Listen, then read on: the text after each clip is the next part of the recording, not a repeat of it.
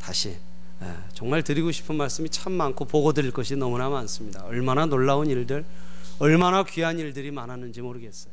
예, 참 4박 어, 5일 동안 어, 선교 여행 갔던 저희가 참 행복했습니다. 아, 먹기도 얼마나 잘 먹었는지 모릅니다. 세상에 너무 잘 먹어서요. 우리 선교팀들 자세히 보시면 살 쪄 오셨습니다. 예, 살이 쪄 오셨어요. 예. 그래서 저희가 선교사에게 집중할 수 있도록 현지 성도님들이 끼니 때마다 식사를 다 해주시는데 선교팀들을 하도 많이 맡다 보니까 이 한국 음식을 한국 사람들보다 더 잘합니다. 그래서 어, 음식도 너무 잘 먹고 이 숙소도 에어컨도 있고 그 지역에서 유일하게 에어컨이 있어요. 그래서 잠도 편히 자고 참 잘 지내고 또 선교 사역도 얼마나 즐겁고 보람 있게 예, 선교 사역을 했는지 모릅니다. 예, 우리 아, 행복 나누 축제 끝나고 다시 한번 선교 보고를 드리도록 하겠습니다.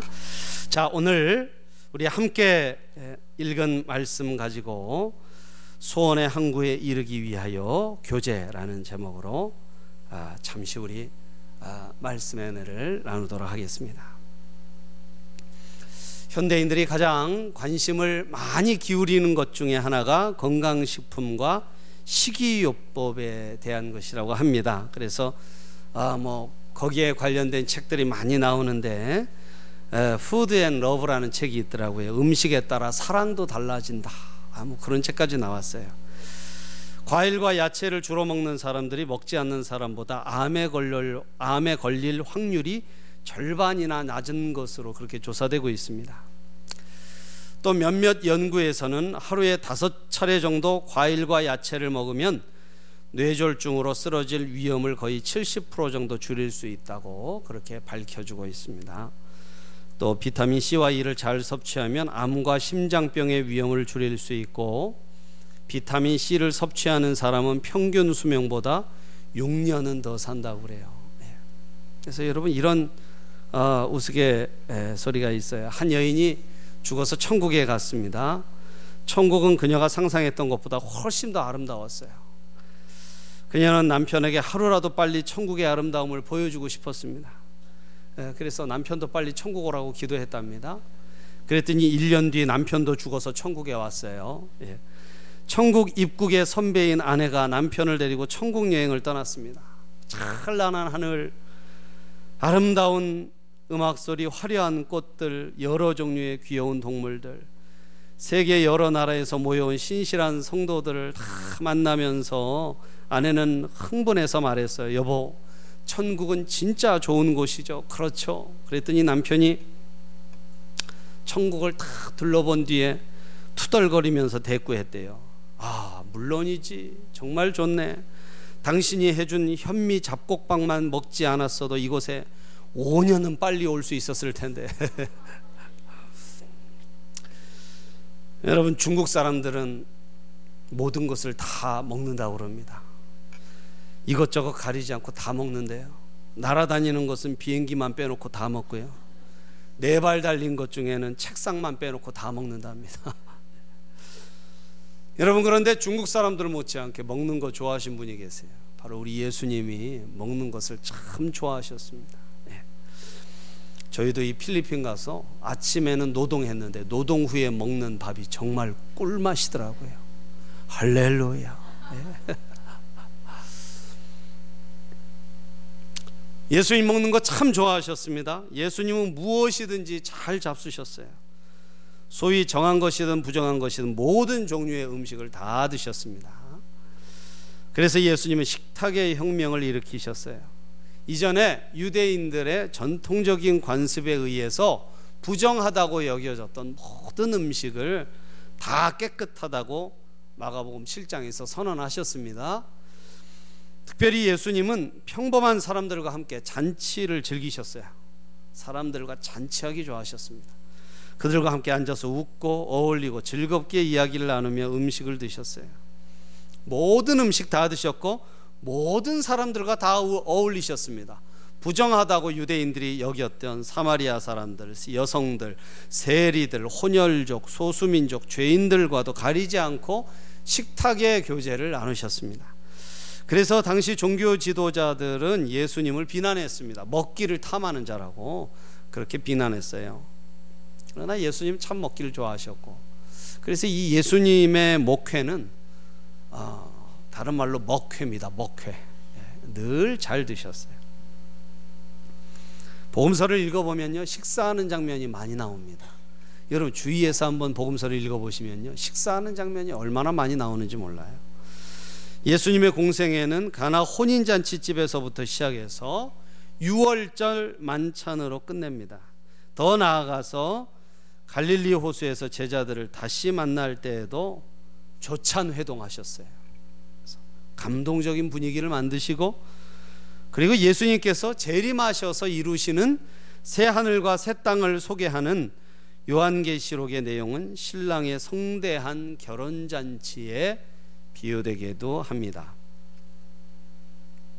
그래서 여러분 가나의 혼인 잔치 또 베세다 언덕에서 오병이어로 5천 명을 먹이시는 대연회 7병이어로 4천 명을 먹이시는 대, 큰 잔치 삭개오의 집에서도 함께 식사하시고요. 해변에서 생선을 구워 드시고 또 어느 안식일 날에는 제자들과 함께 밀밭을 거닐면서 밀을 훑어 먹으셨어요. 참 낭만적입니다. 예수님은 나사로의 집에 자주 가셔서 마리아와 마르다의 맛있는 요리를 즐기셨습니다. 바리새인 시몬의 집에 가서도 식사하셨고 유대인 회당장 야이로의 딸이 살아나는 기적이 일어났을 때 그 아이에게 먹을 것부터 주라고 하실 만큼 먹을 것을 중요하게 여기셨습니다. 그래서 예수님과 관련된 이 식사에 대한 이 이미지로 잔치, 연회, 만찬, 천국잔치 등이 떠오릅니다. 그래서 여러분 어떤 신학자는요 성경을 이런 내용에 기초해서 성경을 생명의 책, 음식의 책, 기적의 책 그렇게 부르기도 합니다. 음식의 책이래요. 신약 성경을 보면 예수님은 해변에서의 낭만적인 아침 식사, 기념 식사, 야외 식사, 풍성한 만찬, 결혼 잔치, 그것도 임금이나 부잣집의 성대한 결혼 잔치, 여러 명절 때마다 가는 흥겨운 잔치를 최대한 즐기셨어요.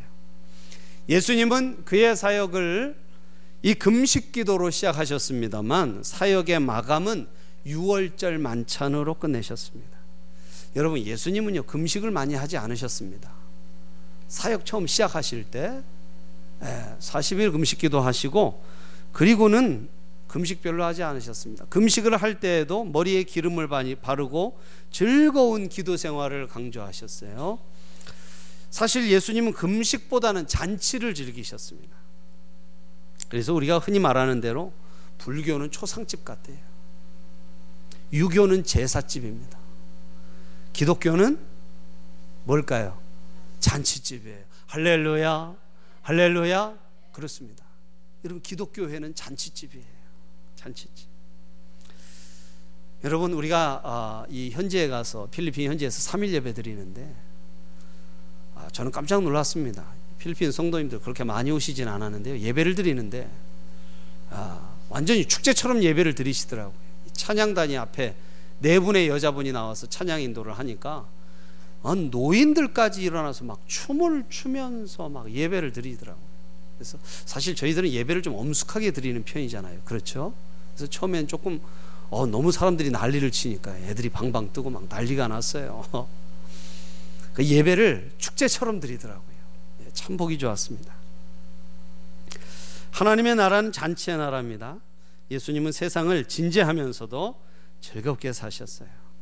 특별히 예수님은요, 식사하실 때 혼자 드시지 않으셨습니다. 예수님 주변에는 항상 사람들이 둘러앉아서 함께 식사했어요. 함께 식사했어요.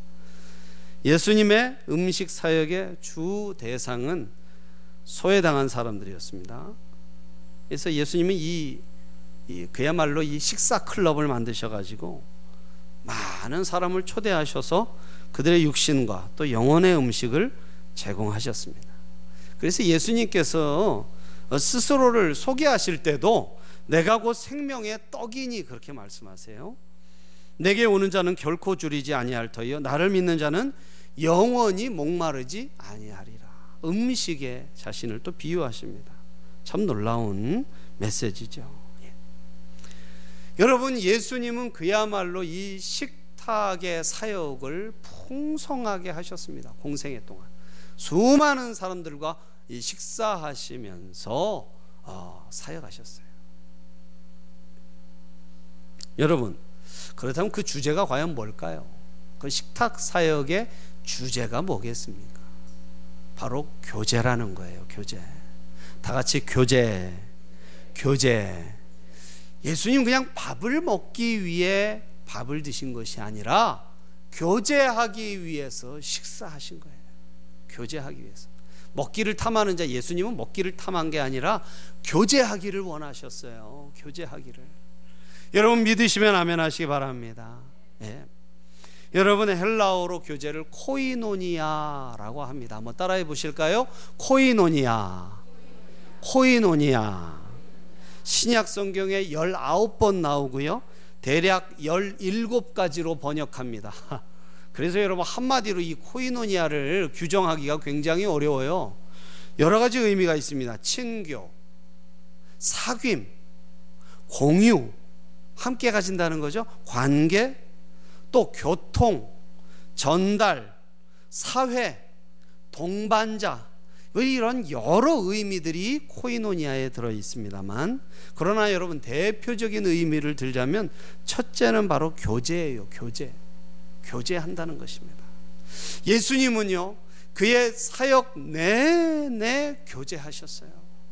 너무나 교제가 중요했기 때문에 교제하셨어요. 예수님은 교제 없이 사역하지 않으셨습니다. 예수님의 사역에는 항상 교제가 있었어요. 늘 만나고 사귐을 갖고 친교하고 관계 맺는 것이 예수님의 주된 사역이었음을 여러분 믿으시기를 축복합니다. 예. 또 하나의 의미는 뭐냐면 참여예요. 참여. 예. 한번 따라하시죠. 참여. 참여. 여러분 교제는요. 예수님의 교제는 그냥 한번 만나는 게 아니에요.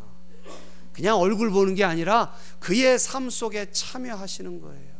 또한 예수님의 삶 속에 참여하게 하시는 겁니다. 예. 여러분, 예수님께서 이 땅에 육신을 입고 오신 것도 바로 교제입니다. 바로 교제예요.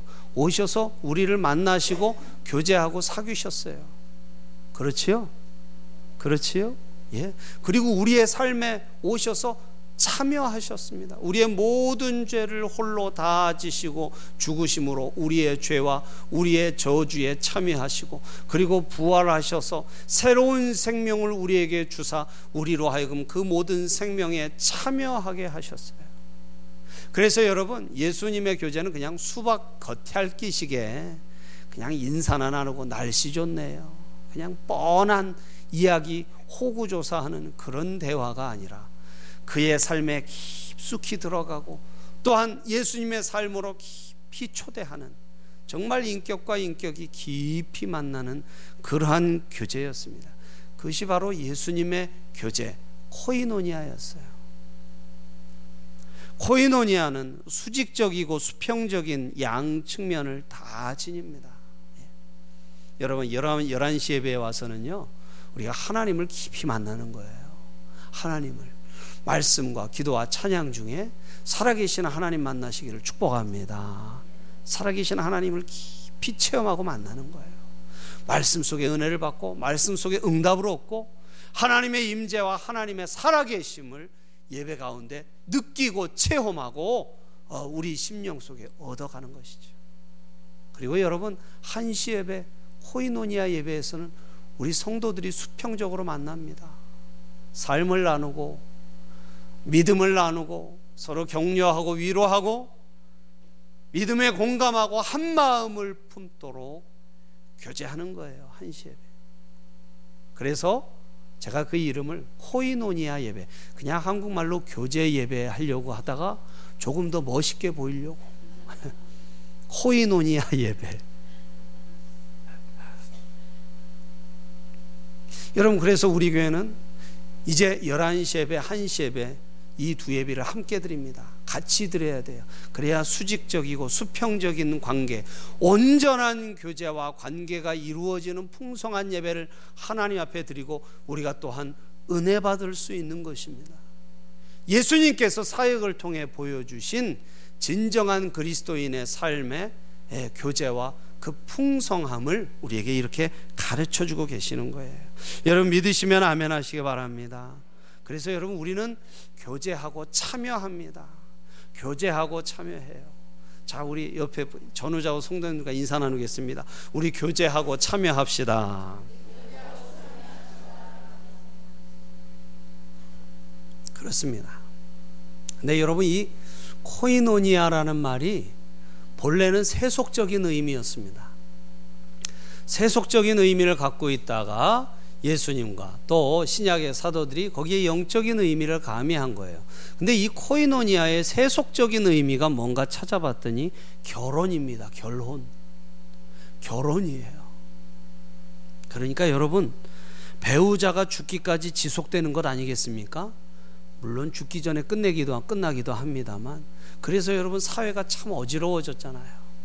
여러분 이 코이노니아는 결혼이고 이 결혼은 본래 배우자가 죽기까지 지속되는 것입니다. 죽을 때까지 서로 책임지는 관계 그게 바로 결혼이고 그게 바로 코이노니아예요. 저는 이 세속적인 의미도 우리 그리스도인들이 나누는 교제에 아주 정확한 의미를 짚고 있다고 생각해요. 여러분 저와 여러분은 피를 나누진 않았지만 여러분 믿음을 나누고 영적인 가족이 된 줄로 믿습니다. 아, 저는요. 어, 저도 친척들이 많이 있습니다만 친척들 1년에 한 번 보기가 참 쉽지 않습니다. 근데 여러분들은 거의 매일 보잖아요. 그죠? 피를 나는 사람들보다 더 가까운 사람들이에요. 믿으시면 아멘 하시 바랍니다. 여러분, 저와 여러분 모두가 죽기까지 서로를 책임지는 그런 복된 관계로 더욱 풍성해질 수 있기를 축복합니다. 축복합니다. 아멘. 그래서 여러분, 예수님께서는 충분한 교제를 가지기 위해서 예수님과 제자들은 사람들과 음식을 먹는데 많은 시간을 할애하신 거예요. 네. 단순히 먹는 게 목적이 아니고 교제하기 위해서. 교제하기 위해서. 자, 여러분 나중에 이 제자들은요. 예수님 식사하시도록 음식점 예약하고 음식점 알려주고 음식점으로 인도하는 게 주된 사역이 됐어요. 네.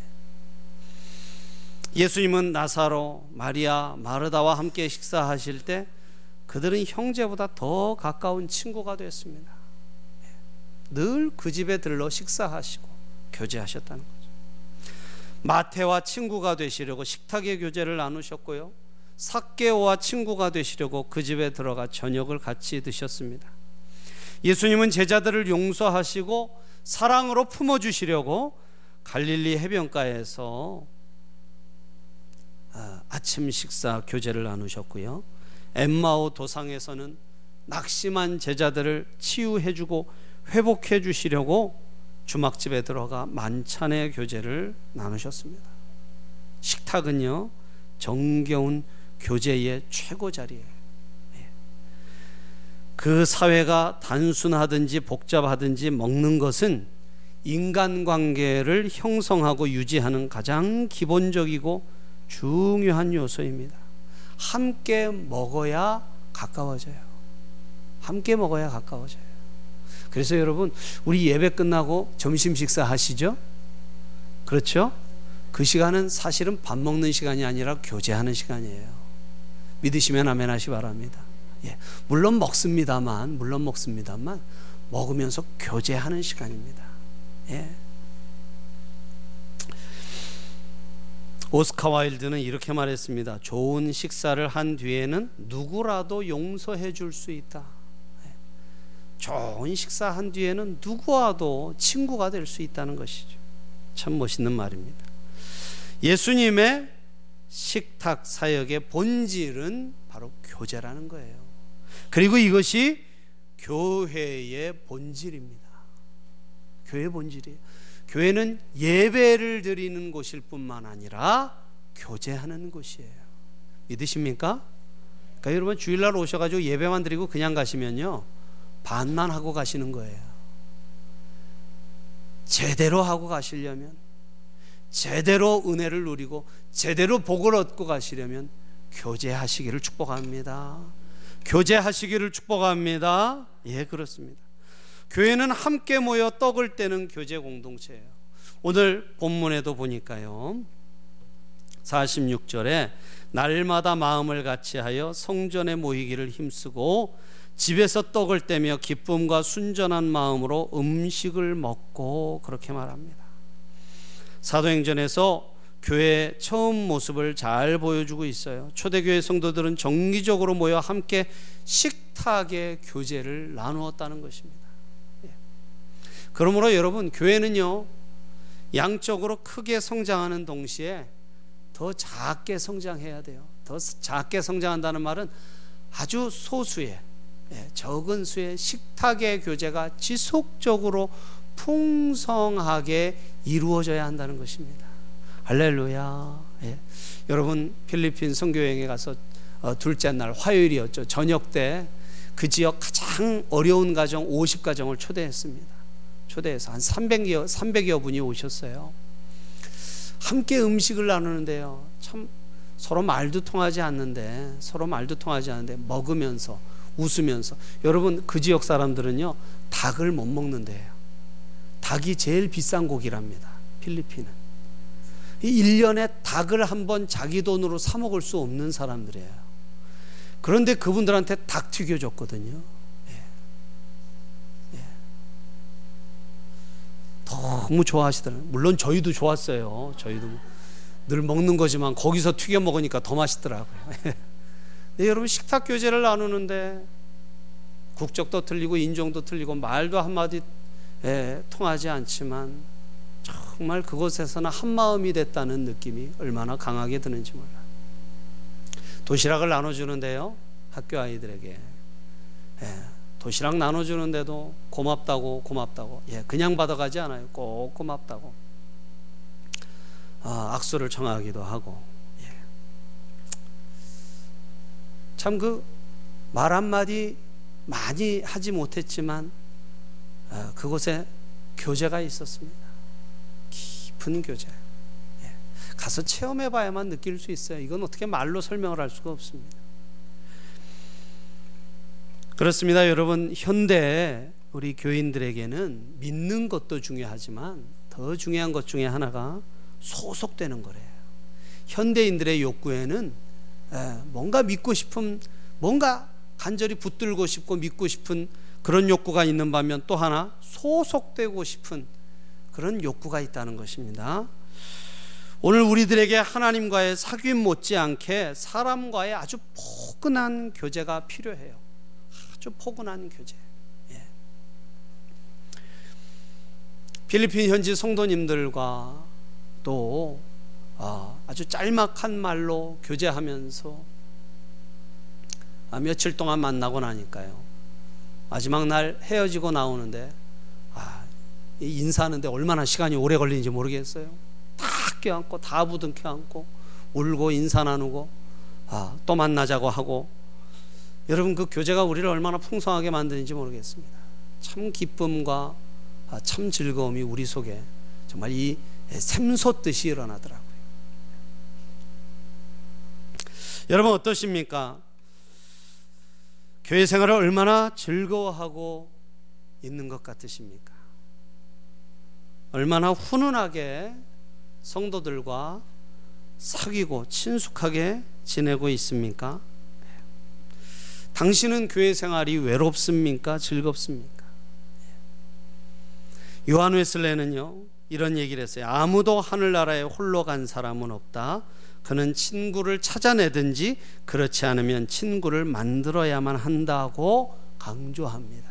여러분 그러니까 천국은요 혼자 가는 것 아니라는 것입니다. 누군가와 손잡고 함께 가는 곳입니다. 네.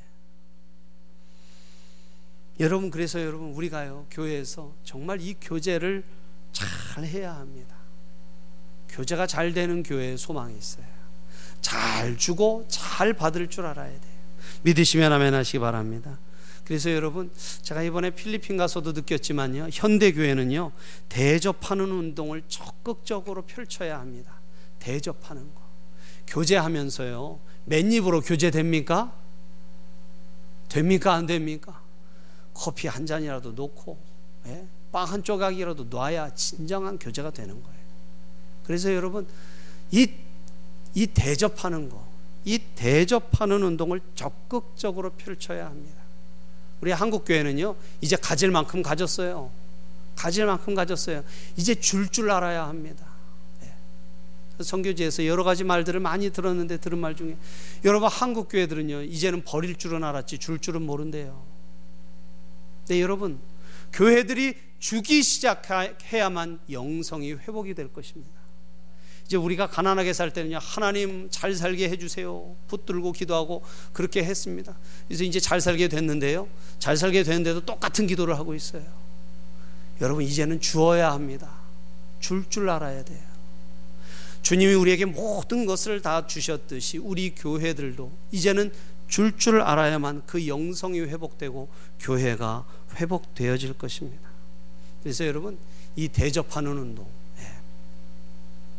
제가 느낀 것이 아 필리핀에서뿐만 아니라 우리 지역 사회에도 우리 찬양교회가 더욱더 베풀고 대접하고 주는 사역을 통해서 사람들의 마음을 열고 어, 사람들에게 도전에 들어가야겠구나 하는 어, 그런 깨달음을 많이 가지게 됐어요.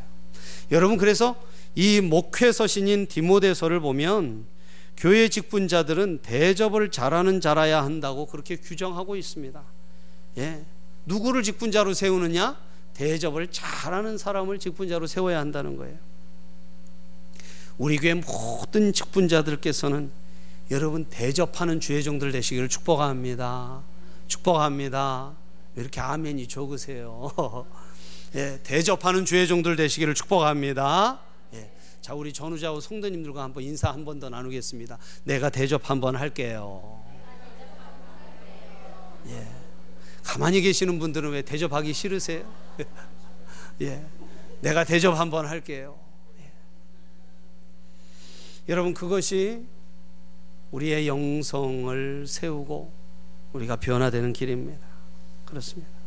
여러분, 오늘 1시부터 코이노니아 예배를 드리려고 합니다. 코이노니아 예배를 드리려는 이유는 바로 교제하기 위함이에요. 예. 제가 어떤 분이 이번 선교팀에서 이런 얘기를 하시는 분도 있더라고요. 선교팀이 12분이었는데요.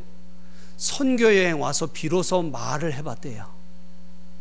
비로소 우리 교회가 우리 작년 청년 다 모아서 한 120명 되는데 여러분 그 안에도 여태 말 한 번 못 해본 사람이 있어요.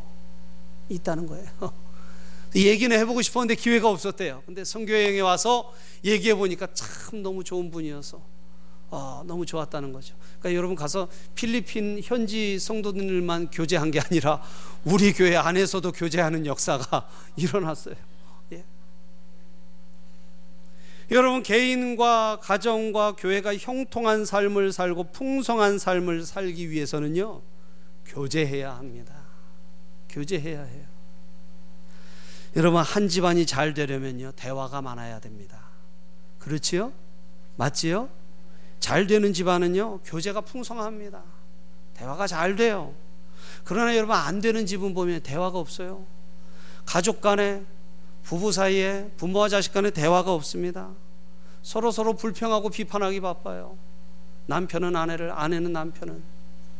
부모들은 자식들을 비판하고, 자식들은 부모를 비판하고, 늘 불평과 비판이 끊이질 않아요. 망하는 집입니다. 그러나 대화하고 교제하는 웃음과 나눔이 있는 곳은 되는 집안이에요. 너무나 당연한 것 아니겠습니까? 네. 여러분, 교회도 똑같습니다. 교회도 똑같아요. 가정의 연장선이 바로 교회 아니겠어요? 대화하고 들어주고 웃어주고 울어주고 서로를 이해하고 품어주고 같은 마음을 품는 사람들이 늘어가는 교회는 되는 교회예요. 믿으시면 아멘 하시 바랍니다. 그래서 고린도전서 1장 10절은요. 같은 마음을 품으라. 같은 뜻, 같은 마음을 품으라고 우리에게 예, 요청하고 있어요. 교회는 어떤 곳이냐? 같은 마음, 같은 뜻을 품는 곳이라는 거예요. 예.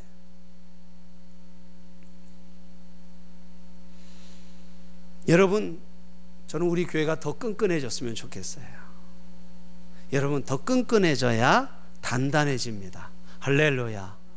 더 끈끈해져야 돼요, 여러분. 교회는 사랑으로 찰싹 달라붙어야 됩니다. 찹쌀처럼 매주처럼 갈아져 가지고요 철썩철썩 붙어 있어서 도저히 뜯어 놓을 수 없는 관계가 돼야 돼요. 끈끈한 관계. 그래야 여러분 튼튼해집니다. 여러분 믿으시면 아멘 하시 바랍니다. 여러분 필리핀에 갔어요. 선교할 때 참 당황스러웠던 게 뭐냐면 3일 동안 저희가 이 도로 포장하는 공사를 했어요. 예. 아, 그 떼약볕에서 공사하는 게 쉽지는 않더라고요. 예. 근데 거기서 여러분 그 골목 골목이요. 그 폐수가 폐수가 흘러다닙니다. 얼마나 그 냄새가요. 동네 전체 그 시궁창 냄새가 가득해요. 여러분 아까 사진 중에 그 아, 동네 하천을 보셨죠? 물이 새카만 폐수예요, 폐수. 그리고 반은 쓰레기입니다. 그게 비가 오면요, 우기가 되면 비가 쏟아져 가지고, 근데 쓰레기 때문에 이 막혀 가지고요, 이 물이 넘친대요. 그 폐수가 말도 못하는 폐수입니다. 그 폐수가 넘쳐서 동네 2층 집 꼭대기까지 찬답니다. 그럼 사람들이 대피해 갔다가 그 물이 다 빠지면요, 거기에 와서 다시 청소하고 들어가서 하는 거예요. 네. 동네에 폐수가 흘러요. 진흙밭이에요. 거기를 아이들은 맨발로 다닙니다. 그래서 선교팀이 올 때마다 어, 이 선교팀이 이 주는 예산으로 공사 재료들을 사가지고 조금씩 조금씩 포장을 해주는 거예요. 그래서 저희도 어, 가서 이 골목길을 상당한 부분을 좀 포장을 했습니다. 그래서 첫날은 땅을 파고 파헤치고 어, 외부에 있는 흙을 퍼와서 어, 낮은 곳을 메꾸고 평탄하게 한 다음에 우리 이 재료들 벽돌들 모래 자갈들을요 우리 성도님들이 다 날랐어요. 근데 여러분 놀라운 건요 동네 다섯 살 이상 애들이 나와 가지고 애들이 다 도와줬어요. 애들 한 50명이 와서 도와주더라고요. 근데 그 일이 아이들한테는 일이 아니라 놀이에요, 놀이. 서로 하려고 난리도 아니에요. 네. 근데 참 우리 성도님들도 얼마나 열심히 일하셨는지 모르겠어요. 우리 권사님들이 저는 순교하실까봐 걱정이 돼서 얼마나 말렸는지 몰라요. 아, 권사님 그만하고 쉬세요. 그러니까 아직 끄떡 없다 그러면서 얼마나 열심히 했는지 몰라요. 예. 물론 둘째 날부터는 다른 일 때문에 빠지셨지만 예, 그 다음 날은 우리가 시멘트를 개 가지고요. 그걸 다 아, 포장을 했습니다. 포장하고 셋째 날은 아, 또 수로를 파주고 아, 이런 일들을 했는데 첫날 여러분 이 벽돌 구멍이 세 개 뚫린 벽돌을 갖다가 날라서 이제 이 수로를 만드는데 벽돌을 이렇게 잡고 들어서 옮기려고 그러는데요 확 부서져 버리는 거예요. 얼마나 엉터리로 만드는지 얼마나 그래서 벽돌을 가져온 것의 3분의 1은 다 부서졌어요. 예, 날르다가 다 부서져 버리더라고요. 도구도 없어요. 도구도 공사 도구도 별로 없어요. 산 몇 개밖에 없어요. 제가 그 벽돌 보면서 그런 생각했습니다. 여러분 이거 끈끈하게 시멘트가 붙어 있지 않으면요 금방 부서져 버리더라고요. 엉터리로 만드니까. 예. 얼마나 속상한지 모릅니다. 우리 성도님들 어, 헌금한 그 헌금을 성교비 책정해서 가져와 가지고 그 재료들을 산 건데 써보지도 못하고 퍽퍽 부서져 버리는 거예요. 얼마나 속이 상하는지. 근데 여기 벽돌은 다 그렇대요. 또 비만 조금 맞으면 다 부서진답니다. 여러분, 교회가 그럴 수 있어요. 예수의 피로 값주고 산 교회인데요. 교제하지 못해서, 끈끈하게 다져지지 못해서, 퍽퍽 부서지는 교회들이 요 사이에 얼마나 많습니까? 얼마나 많아요. 깨지고 갈라지고 쪼개지고. 사랑하는 여러분, 교회는 끈끈해서 단단해져야 할 줄로 믿습니다. 현지 필리핀 교회는요, 성도들이 한 100명 되는데요. 그 성도들이 얼마나 끈끈한지 모르겠어요. 얼마나 끈끈하고 단단하게. 그래서 여러분, 작은 교회지만 그 파야타스 지역을 섬기면서 하나님 앞에 쓰임 받아 놀라운 일을 하고 있습니다. 사랑하는 성도 여러분, 우리 더 끈끈해지기를 축복합니다. 더 단단해지기를 축복합니다. 작지만 알차고 단단하고 사랑 넘치는 교회가 되십시다. 그래서 하나님이 어디든 꺼내 놓을 만한 진짜 교회가 되어질 수 있기를 축복합니다. 예. 여러분 특별히 우리 이 코이노니아 예배를 통해서 믿음의 고백을 나눔으로 교제하기 원해요. 믿음의 고백을 나눔. 오늘은 어, 여러분 주보에 보면 순서가 나와 있는데 예, 제가 설교는 짧게 합니다. 아, 주로 간증하시고 오늘 최성실 집사님 첫 번째로 간증하시는데 간증하고 어, 끝난 후에는 이 우리 성도님들 나눠져서 조별 모임을 어, 하려고 하는데 오늘은 안 합니다. 오늘은 하지 않겠습니다. 오늘은 간증만 하고 예배를 마치도록 하겠습니다. 아, 우리가 다음 주부터 조별 모임은 하려고 하는데요. 여러분 믿음의 고백을 나눔으로 교제하기 원해요. 여러분 이 믿음의 고백을 하는 간증하는 자리는 정치나 경제, 사회 이야기가 아니에요. 여러분 내 주장을 이야기하는 것도 아닙니다. 내 이론을 말하는 것도 아니에요. 하나님이 주신 은혜, 하나님이 주신 깨달음을 말하는 것. 예.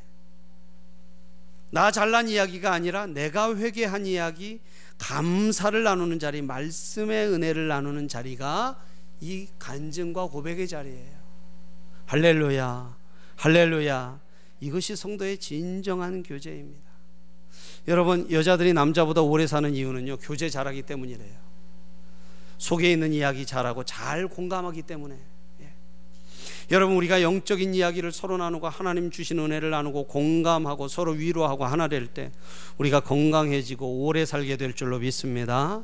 사랑하는 여러분, 교제의 장으로 오십시오. 오늘 코이노니아 예배로 오셔서 우리 함께 만나시기를 축복합니다.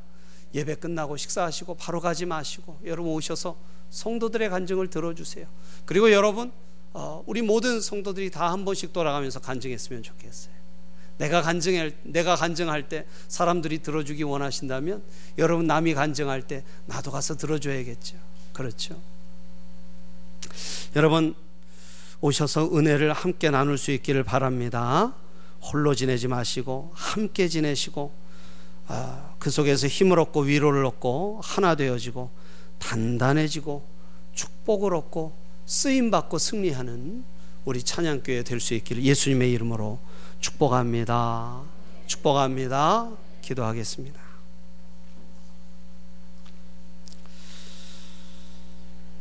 오늘 말씀 생각하면서 잠시 한번 기도하겠습니다.